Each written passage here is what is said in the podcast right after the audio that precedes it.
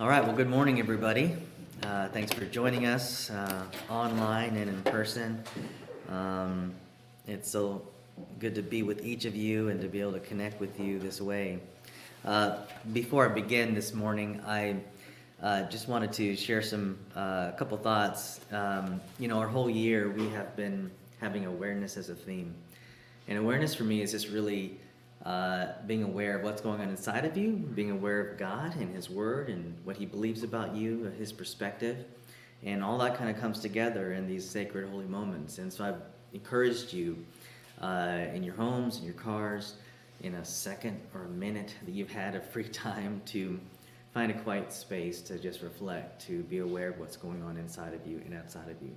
Sometimes when I talk about that, I almost feel like it sounds negative, that I want you to be aware of like pain, or and I surely do, but it's not just those things that we're aware of.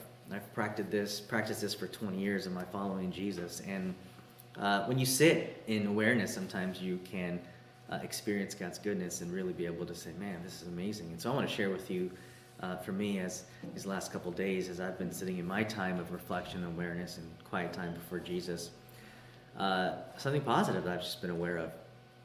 Uh, it was a couple days ago, and I was just sitting there thinking about this past year and a half, and we've all had a difficult year, and so much uh, of the negative comes up because it's just hard, and so those things happen. But uh, there's just kind of a cool thing where, after some time, uh, you're able to really reflect on some time, and you realize some pretty awesome things too. And I think for me, one of the things I wanted to just bring up to hopefully make you think about some of those in your life too is I just realized like I'm gonna give myself a pat on the back after this past year and a half. Don't you? If you feel bad about yourself or something, I, I just wonder if you take a moment to think about that. Just, do you know what you've been through this past year and a half? Uh, in none of our lives has, it, has there been a worldwide pandemic.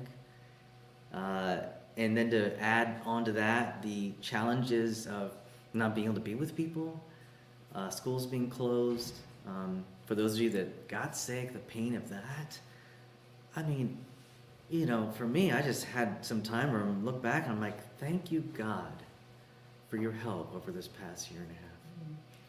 Like, thank you, God. Uh, having young kids, trying to help uh, young kids through a pandemic. you know, I'm trying to help myself. I'm trying to help these kids. Um, and just thinking through the hard things and just not just pat myself on the back. I just want to just give praise to God and how much He's helped. Uh, I'm going to look to you and say, you know, by the grace of God, you have endured to today. It may not be like you like it. It may not be pretty. You may not feel great today. you may wish some things didn't happen. But I want to tell you that endurance is something that we want to praise God for. Uh, it's a uh, being faithful is a fruit of the spirit, and uh, being faithful is in the nature of God. And so I want to affirm to you in your faithfulness, you know, that you've endured. And this is what God helps us to do. And so being aware, again, of this theme this whole year, I, I want you to be aware of those things too. It's not just the hard things in your life. Definitely don't deny those and gloss over those. You know my, my approach on that. But I want you to be aware of how much God has helped you how much He's helped you to endure. And it is by the grace of God. We have all felt powerless at one or a million times over this past year and a half, haven't you? But today, we can look back and say that God had empowered us to endure. So I just want to pray and give thanks for that if you'll join me in that. And maybe if you're thinking of something over this past year and a half, you can join me in praising God for and giving thanks to Him. God, today I thank you in my own life of the goodness that I've seen from you and how you've provided so much grace to me as a pastor, as a husband, as a father, as a follower, as your child. Thank you, God. Thank you for uh, helping me to endure this past year and face challenges that I've never felt before, to face things I've never faced before. God, thank you. And across our church community today, for those that are listening right now, later, or right now, in their homes, those that are present in church this morning. Lord, we just lift up thanks to you for whatever it is that we're thinking about. helping us through financial difficulties, helping us through maybe having COVID and physical difficulties, helping us through, uh, you know, socially distancing and not being with people and feeling isolated. Lord, you've had us to, called us to endure, and you've enabled us to endure by your grace. And so today we just say thank you, Lord. Thank you, Lord. We just pause for a moment and say thank you, Lord. We oftentimes, God, I know we, we lift up all kinds of prayer requests to you about things we want. But I recognize, Lord, over this past year and a half, you really have given us what we've needed. And we thank you, God, for that. And we look forward with hope for your help and grace in the future as well. In Jesus' name. Amen. Thank you, church, for joining me, and thank you, God. I, I just, again, encourage you to uh, take time throughout your week. Maybe you can't do it every day. Maybe you don't have that kind of a schedule. Uh, maybe it's once a week um, where you can just sit with God and be aware of these things. And, you know, when I felt some that was aware of that's God's grace and, and, giving me some endurance over this past year, it just felt good to realize, man, God is, God's got his hand, you know, and I want to remind you also that, you know, when your boat is rocked, remember who holds the sea that the boat floats on, and that's our God, you know. So we're going to continue our study in Peter today. Uh, First Peter, we're going to look at uh, chapter 1, verses 13 through 2, uh, chapter 2 and verse 3.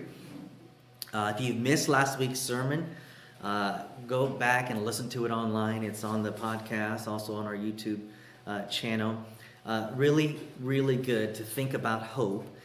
That hope that doesn't come from anything in this world. And so Peter is continuing this whole uh, letter to a scattered church, uh, a church that's facing trials and temptations, a world that is, you could argue, much worse than ours. Um, but I also kind of think, think of it like can it be much worse? People are people, right? This is there's sin in our world, evil in everybody's world, past, present, and future. Uh, their basic problem that Peter is trying to address as an apostle, as one of Jesus' disciples, uh, is to live for God in the midst of a society that is so ignorant of the true God. Anybody else feel that way? Uh, we're trying to live in a society that is anti God or anti His gospel or His way. Uh, Paul, uh, Peter's purpose here is to help these early believers see their temporary sufferings. I like saying that. It's a good reminder. Temporary sufferings, okay?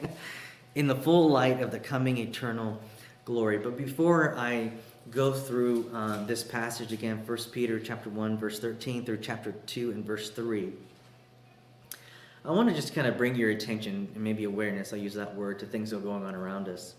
Uh, when you look at the news of our nation, we really need hope, don't we? I read the news like you do, and I'm just like, the murders and evil and things happening in our nation, things happening in other countries too. If you read this stuff, I mean, it is just unbelievable things that are going on in our world. And you could argue that things have always been happening, but because of news media and this whole global world we're all connected instantaneously, maybe we hear more about it, but I don't know. Uh, I think about the racism, I think about hate, I think about this political climate in our nation, how awful it is and even in Portland, to consider what's going on in our own city. Uh, here's a stat from 2020 that in 2020 uh, there were 890 shootings in Portland. Uh, that's more than double the previous year. In 2019 there were 393 shootings. Okay, so 2019 393, 2020 890 shootings, and, and currently, and this is from May, and currently we are on track to break that record. I read this and I'm discouraged. I don't know about you. I read this and I'm discouraged. I read this and I feel a little fear for my own kids and the world that they're being raised in. And I think about when I was, my oldest is seven. I think about when I was seven and this world is very, very different, uh, you know, and how much it's changed in, in, in, seemingly a short amount of time and how it could be more, even more awful uh, when my kids are adults, you know. And I want to tell you today, that's why this uh, message of First Peter is so important to you, church. And I kind of say this every week, I know, or every series we do, that we could basically preach this every single week and be awesome, right? like one chapter. Uh, I want to tell you, church, it's really hard to find any hope in this world. You won't find it when you go through CNN. Uh, you just won't find it when you're browsing Google News. That's my news sources, I guess. Uh, you're not going to find hope there, you know. Uh, and I think these difficult things that we're seeing and experiencing, even in our own local town in Portland, should just cause us to pause for a second and ask the question how will we live? How will you and I, as faithful followers of Christ, how will we live in an evil world? I ask the question, man, is it safe for me to take my kids downtown like I normally do? We love going downtown, eating, doing stuff, whatever, uh, pre-pandemic, you know. I'm like, is it safe anymore? I don't even know, you know. How will we live in this world, and how can we move forward? And yes, this is an ancient faith that we follow, okay. But it is a faith that still matters today, and my job as your pastor is to remind you that it still matters today. and as a community, to remind each other, as your family, to remind your family that it still matters today. It's difficult, I know, but these reminders are helpful uh, so that we can live out a faith that actually matters today. I believe in this passage we're looking at, the key question isn't uh, why or what you will live for, but who you will live for. And really, through First Peter, you're going to see that.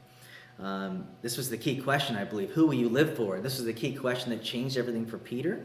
And I believe it changed everything for the disciples and the early church, especially in the book of Acts as you read it. They go through all kinds of trials and difficult things, and yet they endure. And you and I are the product and the fruit of their endurance.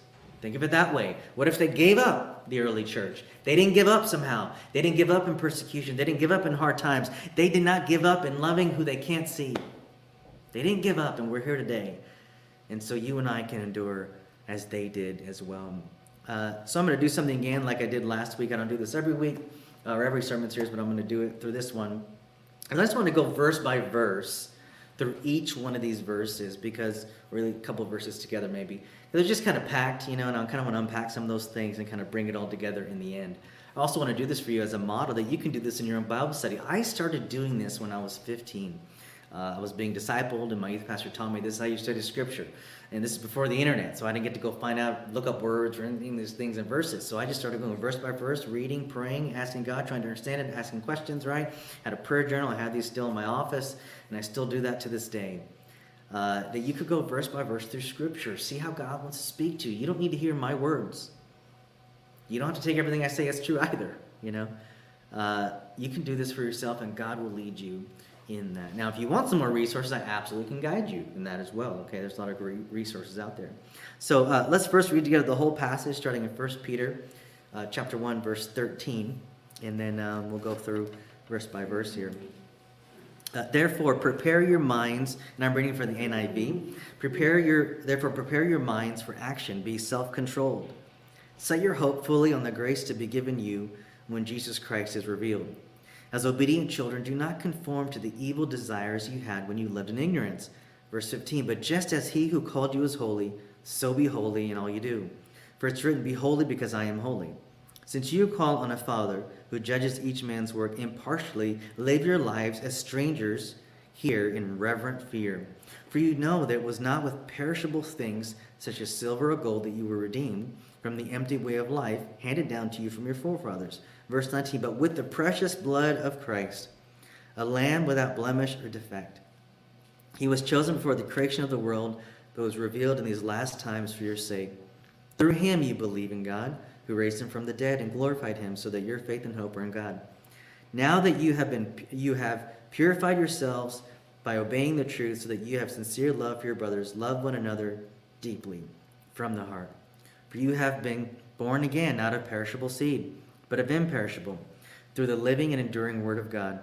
For all men are like grass, all their glory is like the flowers of the field. The grass withers and the flowers fall, but the word of the Lord stands forever. And this is the word that was preached to you. Chapter 2, now, verse 1. Therefore, rid yourselves of all malice and all deceit, hypocrisy, envy, slander, of every kind. Like newborn babies, crave pure spiritual milk, so that by it you may grow up in your salvation now that you have tasted that the Lord is good. Can I just read that about five times today and let that be? So good, right? I'm reading these words in my own study and I'm like, how in the world do you do this in this world that we're in? How do you do this? Not just in the world that we're in, how do you do this with the life that you've had? How do I do this with the life that I've had? The things from the past, the difficulties, the challenges. How do we do this? And again, like I said last week, I think there's some there's some kind of secret here. There's kind of you know, some kind of you know insight here, and that the reason why that the early church was able to endure is because they put their hope in a someone and a something. They put their hope in a, in a someone that was going to happen, that uh, was going to take care of everything, uh, than just looking to this earth. So it was okay that Rome, uh, the Roman emperors, persecuted them. It was okay that they were going to lose, lose their lives. And we know that Peter lost his life. He was persecuted, right? He was martyred. Uh, and why? Because he put his hope in something that this world couldn't take away. Okay, so let's go through these verses and um, and again, I hope you do this in your own personal study as well and just ponder. Maybe God's speaking something to you today. Uh, in verse 13, uh, Peter writes, being uh, having your mind prepared and alert, fully sober. Uh, the concept here is the word prepare there is get ready to do work. Like girding up your, uh, your tunic or your cloth to be able to do work. Isn't that interesting? That this is a mental battle and it takes some intention. It is hard work to hope in someone you can't see. It's really hard work to be intentional up here with the evil that you see in this world. It's really, really hard. You got to prepare to get ready to do work when your boat is being rocked to still trust that He holds the sea. This is hard. Haven't you experienced the hardness of the, how difficulty of the difficulty of this this past year and a half, and in other parts of your life as well? Uh, and he says, listen, you got to prepare your mind for this. You've got to be alert. Um, and here's why: this world will take you away from how much your faith actually matters. Let me say that again. This world uh, the convenience, the system, the economy, the values, what they put priority on, uh, the culture. It'll take you away from putting ultimate priority and putting all your eggs in this basket in Jesus. And you know that to be true. How hard is it to be faithful to God? Whether you were a student in school, whether uh, you were in a workplace that you had a really hard time with, not to kind of go along with that culture, uh, you know, even in your family, maybe uh, trying to live a certain way as God leads you and uh, follow Scripture, and people in your family are not doing that. It is so difficult, but Peter charges us to get your mind ready. And I want to tell you that today, church, get your mind ready get ready to go to work. This is work. For us to endure this next year, the next years, the next 10 years, for us to endure, it's going to take work up here to put our hope intentionally on Jesus. Uh, I also like the idea of being sober there. Is the word sober we often use in terms of not being intoxicated. And I love that. Like, can we live in a way in which our minds are unintoxicated heavily or overly influenced by anything else besides God? Good. Verse 14, as obedient children, don't conform uh, to the evil desires you had when you lived in ignorance. But in verse 15 and 16, but just as he was called you as holy, be holy in all you do. For it is written, be holy because I am holy. It's an Old Testament quote, an Old Testament principle that has New Testament application. Uh, in the Old Testament, uh, when God gathered the children of Israel, when He gathered the people, okay, He started giving them laws, physical things. Don't touch this, touch this, you know, be in this people. Okay, don't do it this way, do it this way. You can eat this, don't eat this, right? There are all these thousands of laws that sometimes we misunderstand. There's a principle behind every one of those laws. And the biggest principle was that it was at that time uh, the way that they others would know that they follow God, that they follow Yahweh, the Lord, would be in their behaviors. So their behaviors their customs, their cultures, their outward things showed the world that they were living different than everybody else. And because they lived different than everyone else, they, oh, why are you living so different? We're living so different because Yahweh told us to live different. So it was a way of witness. It was a way of showing, okay, this is different than how everybody else lives, okay? There wasn't something magical about these certain things. You can still eat pork and bacon today, okay? You can eat your bacon. The point was in the Old Testament laws in that time was God was giving the people a way to be different than the people around them and be a witness to this different God. Okay, it wasn't set to it wasn't to be uh, gain God's favor or any of those things. The word holy it's hard to define what the word holy is. You know, you think what is holy? Is it like God? What is it? Holy uh, uh, means set apart, uh, and what that means is you're uh, your thing in the Old Testament was set apart for God's purposes and uses. It was uh, holy and most separate than anything else because it was separate to God. So think about God being holy. Well, what does that mean? Well, He's the most separate. He's the most separate, the most high, the most different than anybody else. He's set apart. Okay. So, um, what this uh, applies in the New Testament for our lives is how do we be holy? Does that mean I can't eat this or that, or can I not look at this or do that? Can I not go here? Well, what it means is a couple things. First of all, is we should consider our behavior should be a reflection of our God, but really our behavior should also be a reflection of the gospel. So, do I live my life arranged around the gospel, around the death and resurrection of Jesus? Do I conduct my way of life, my choices and decisions based on that or culture, on what feels good, these evil desires, pleasure, things that get, make me feel good, things that let me, make me get ahead, or what the government tells us to do, um, what our family origin tells us to do? Here's the thing no, those things ultimately aren't God and what we do. However, people can't see your heart. They can't see your actions. And when they do see your actions that is loving and Christ centered, it is a way of witness. Okay? Being holy, I think, has changed in church culture for many years. And, you know, when I, the Bible college I went to my first year there, you couldn't wear shorts until after 2 p.m. It's like the weirdest thing ever. What is this? Not in the scripture, you know? They had all these rules of like looking nice and these different things. And, you know, you get caught up in these things, not recognizing that ultimately, if we just ask the question, is this like Jesus? What is the gospel of grace? How could I live differently? How could I do things differently? And Jesus says some of these things loving our enemies and not paying back what they've done to you and giving more than they asked for. This is a way, and really the way of love. Okay? Verse 17 Since you call on a Father who judges each person's work impartially, live out your time as foreigners here in reverent fear. Uh, I ask myself sometimes, like, what really is the fear of God? Like, should I be scared to death of God? Okay. Uh, the idea there is that uh, when we fear God, there is a response there. In any fear, we know uh, there is a response in our bodies, there's a response in our minds. We want to fight, we want to defend, maybe we freeze or we run. Uh, when we are scared, we have a response. And uh, I'll say it this way the fear of God ultimately is when we actually fear who we really should be scared. And the fear of God is when He is the source of a behavior change. God becomes the cause for a reaction, not something else. Peter's life, he's not more scared of these people that are about to kill him than he is of God. God becomes the ultimate cause for reaction and behaviors in his life. Uh, living out as your time here as foreigners, uh, listen, it's really hard. You know, you're born into a family. I'm born into an Indian family. You're, you know, you're a citizen of this country. You're, you know, you live in this area, right? We we have all these labels that are put on us, and sometimes you and I we forget that we're here just temporarily. This isn't home, okay? The word there, sojourners, meaning this is a uh, someone who temporarily resides in a place. I know you've lived in that home for a long time and made it look nice. I know that you've saved all this money and all these different things. You've been here a while, but this is just temporary church. Can I remind you today, like Peter has, this isn't your home. You may have made it comfortable like your home, but it's not your home. You may have spent a lot of money to make your life com- comfortable and convenient, but it's not your home. You may have invested a lot to get your get what you want to get out of this life, but it's not your home. You're just here for a little bit. And so what Peter is trying to say is you're just here for a little bit. So let them take your life if that's what it means.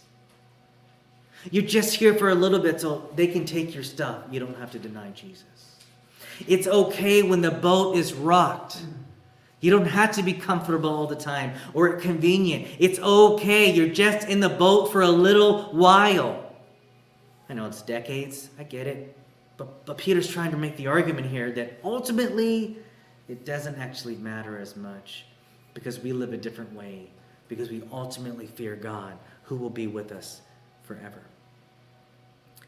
Uh, verse 18, for you know, well, 18, 19, 20, and 21 here. For you know that it was not with perishable things, uh, such as silver or gold, that you were redeemed from the empty way of life handed down to you from your ancestors, but with the precious blood of Christ, a lamb without blemish or defect. He was chosen before the creation of the world. He was revealed in these last times for your sake. Through him you believe in God who raised him from the dead and glorified him, and so your faith and hope are in God. This is, a, again, a reminder, church, that there is another world than the one you see. And the one that you do see, you know, it's going to end. Okay? Uh, it may be some other practice you need to figure out to remind yourself that the gospel matters, that this is not done, that He's at work, that it's not just all the evil in the world and the news that you read like I do. This is a way to encourage yourself, to remind yourself that there's a day ahead when this all will end and to remind yourself that the gospel still matters today and that it's by the grace of Jesus you are saved today and you will be saved. Uh, verse 22 through 25, I'm going to skip down to uh, verse 24. For all the people are like grass, all their glory, all their glory is like the flowers of the field. The grass withers and the flowers fall. How often do you feel this small in the presence of power. Your boss, positional power, monetary power, right? People that are rich in our country are the ones that have power, right? Are uh, the economy of the world is based on money, right? Uh, when you think about uh, senators or congress, uh, congressmen or elected officials, judges, we think all these people have the power, and Peter's trying to remind us, no, no. This is an Old Testament quote, but just like grass, how little they are in the backdrop of God. So remember, church, today, there is a bigger God, a God that's not like a piece of grass, a God whose glory is greater than you can imagine. There is a bigger God than all these powerful people that we seemingly have to submit to today. Peter also writes here that we should love each other deeply. Love is the way that we can be holy, church. Uh, I believe that our co- connectedness to God should change how we connect to others. Chapter 2, verses 1 through 3 there. Uh, rid yourselves of all malice and deceit, hypocrisy, envy, and slander of every kind. Uh, like newborn babies, crave spiritual, pure spiritual milk, so that by it you may grow up in your salvation, now that you have tasted that the Lord is good. Uh, it doesn't really matter what you could gain on this earth, okay? Because it's all going away. But this is a really important part of verse 3 that you've tasted the Lord is good. Uh, it's hard sometimes when we're suffering or going through hard things that we think the thing that we don't have would, it would actually be better, right? That we just want that. I want to remind you today, and wherever you're at in your journey of following Jesus, no matter what's going on in your life right now, I want to remind you today, and I don't mean to dismiss any of those painful things today, but I want to remind you today that you already have the best.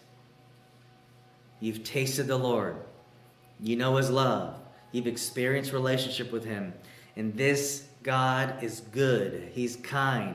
And there is no monetary thing in this world. There's no other person in this world. There's no other situation in this world. There's no other country in this world that can give you something better than you already have.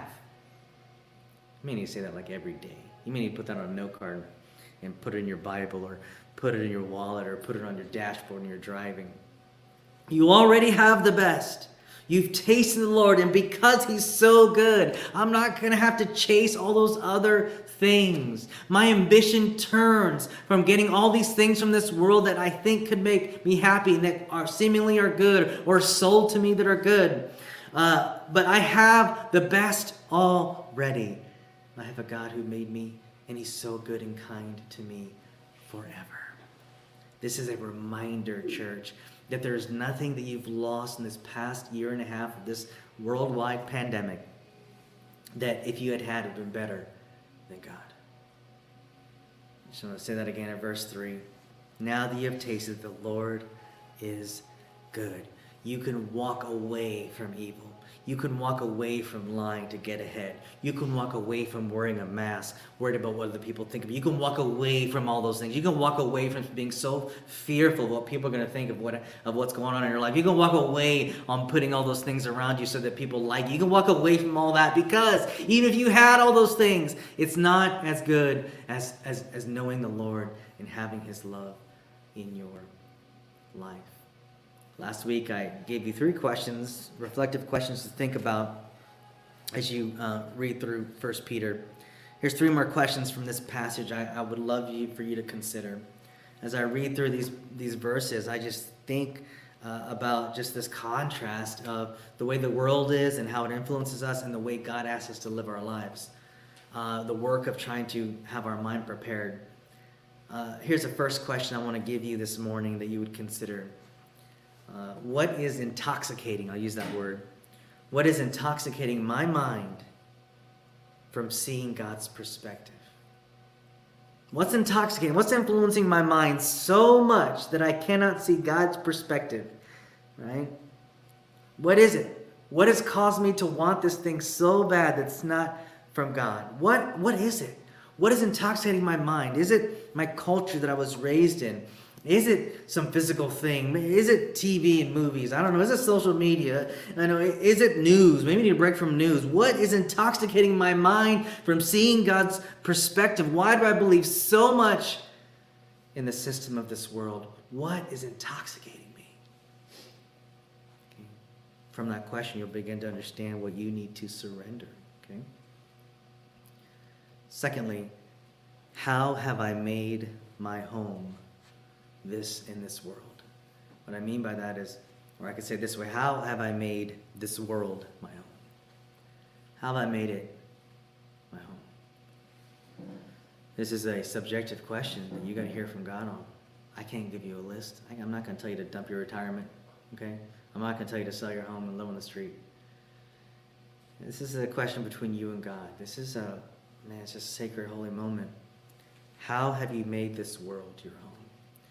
Uh, in every kind of season of my life, I feel like I've kind of learned some of these things, and it's been different. Um, I can remember having to do, uh, God challenged me to be generous with money. And that was a way of me making sure that things in this world, they're not my home. Um, another way that I've done that is how can I share what I have? I'm going to be careful that I don't hold so tightly that this is this this whole world is uh, this is it. This is mine. I got to keep it here. Be generous with it. How? Have I made this world my home? Um, what have you put together in your life, and maybe even what are you ambitious for so that you have comfort and convenience here? I don't want you to be foolish. I'm not telling you to be foolish, but I want you to follow Jesus. Peter looked pretty foolish, didn't he? But he followed Jesus. This world was not Peter's home. He could lay down his very life. Can you imagine before he laid down his life the things he had to lay down? Embarrassment. I mean, he was he would he denied Jesus uh, just for some few words. They asked him, hey, for his reputation, you know, that he, he Peter denied Jesus, and then later he's giving down his laying down his life. He no longer fears man anymore. Isn't that powerful? God has us on that journey. What right now uh, is in your life? How have you made this world your home instead of looking to a better home one day? Question three. What desire? This is a hard one. What desire can I surrender in light of God's goodness? What desire can I surrender in light of God's goodness? What I mean by that is we pursue what we desire. We just do. Uh, we desire comfort. We're going to pursue that. Uh, we desire safety. Well, you're going to pursue that. We desire security. Well, we're going to pursue that.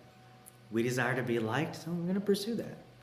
Uh, we desire X, Y, Z that thinks what we think is going to satisfy us. What desire right now can you surrender in light of God's goodness? There's nothing better in this earth, or that you can get from this earth, than you already have a kind, loving Father. And that's what we have. What desire can I surrender in light of God's goodness? We know from Peter's life, he surrendered his life. Uh, we know from the other apostles that they surrendered safety. Uh, they surrendered a 401k. They definitely did. Uh, they surrendered having the joy of this world, right? They surrendered the popularity and the affirmation of this world. Uh, they surrendered security. They were on the run, right? They had to hide sometimes. Uh, they were publicly embarrassed. When I think about Jesus on the cross, I think about all that he surrendered. He surrendered all that security. He surrendered affirmation. He surrendered uh, being, uh, uh, being safe, right? He surrendered it all knowing that this was the will of God. And I want to challenge you, church, as the people of God, what desire can you surrender today in light of God's goodness? What are you pursuing? What's what are you after? I'm going to close by saying this last thing. Okay? It's really hard to change desire, okay? I don't know that you can just change desire. It's there, it's what it is. Uh, but you can change some behaviors. You can change some things around you that desire then be a little bit different. And I want to tell you today, and this is the last thing I'm going to tell you, is that if you hope in God, it'll change what you pursue. If you hope in God, it'll change what you pursue. If your hope is in another world, if your hope is in someone you can't see in our God, then it's going to change what you pursue. And I want to pray that over you today, church, that your hope wouldn't be in a city that doesn't have any shootings. That your hope wouldn't be in a government that can finally get along and figure these things out. That your hope wouldn't be in a vaccination, you know, against a worldwide virus. That your hope wouldn't be in a 401k. That your hope wouldn't be in your kids growing up and being happy and healthy and all those things. I don't want those things, I get it. But my hope ultimately isn't in those things. My hope is that God holds the whole sea. And as I temporarily go through on this, this world, on this boat, just for a little while. And my hope is, this is what I'm banking on. Scripture teaches this. Peter's saying this. What I, my hope is, then this one that I cannot see, he's going to save us. In the end, He will be just to you and me. In the end, He will take care of us. And in the end, we're going to be right about our hope. And so today, church, I want to remind you if you hope in God, it's going to change what you pursue. pursue. Let me pray for you today. Jesus, thank you for your grace as we try to live in this world, recognizing that we're foreigners, that we live according to you and not according to this world. Help us with the challenge of just being intoxicated, being influenced by this world, whether it's the love of money or the uh, centrality of position of power in our country. And those who have the bigger guns win, or whoever has the, the title to tell us what to do, they seem to be winning. No, Lord, not us. We follow you.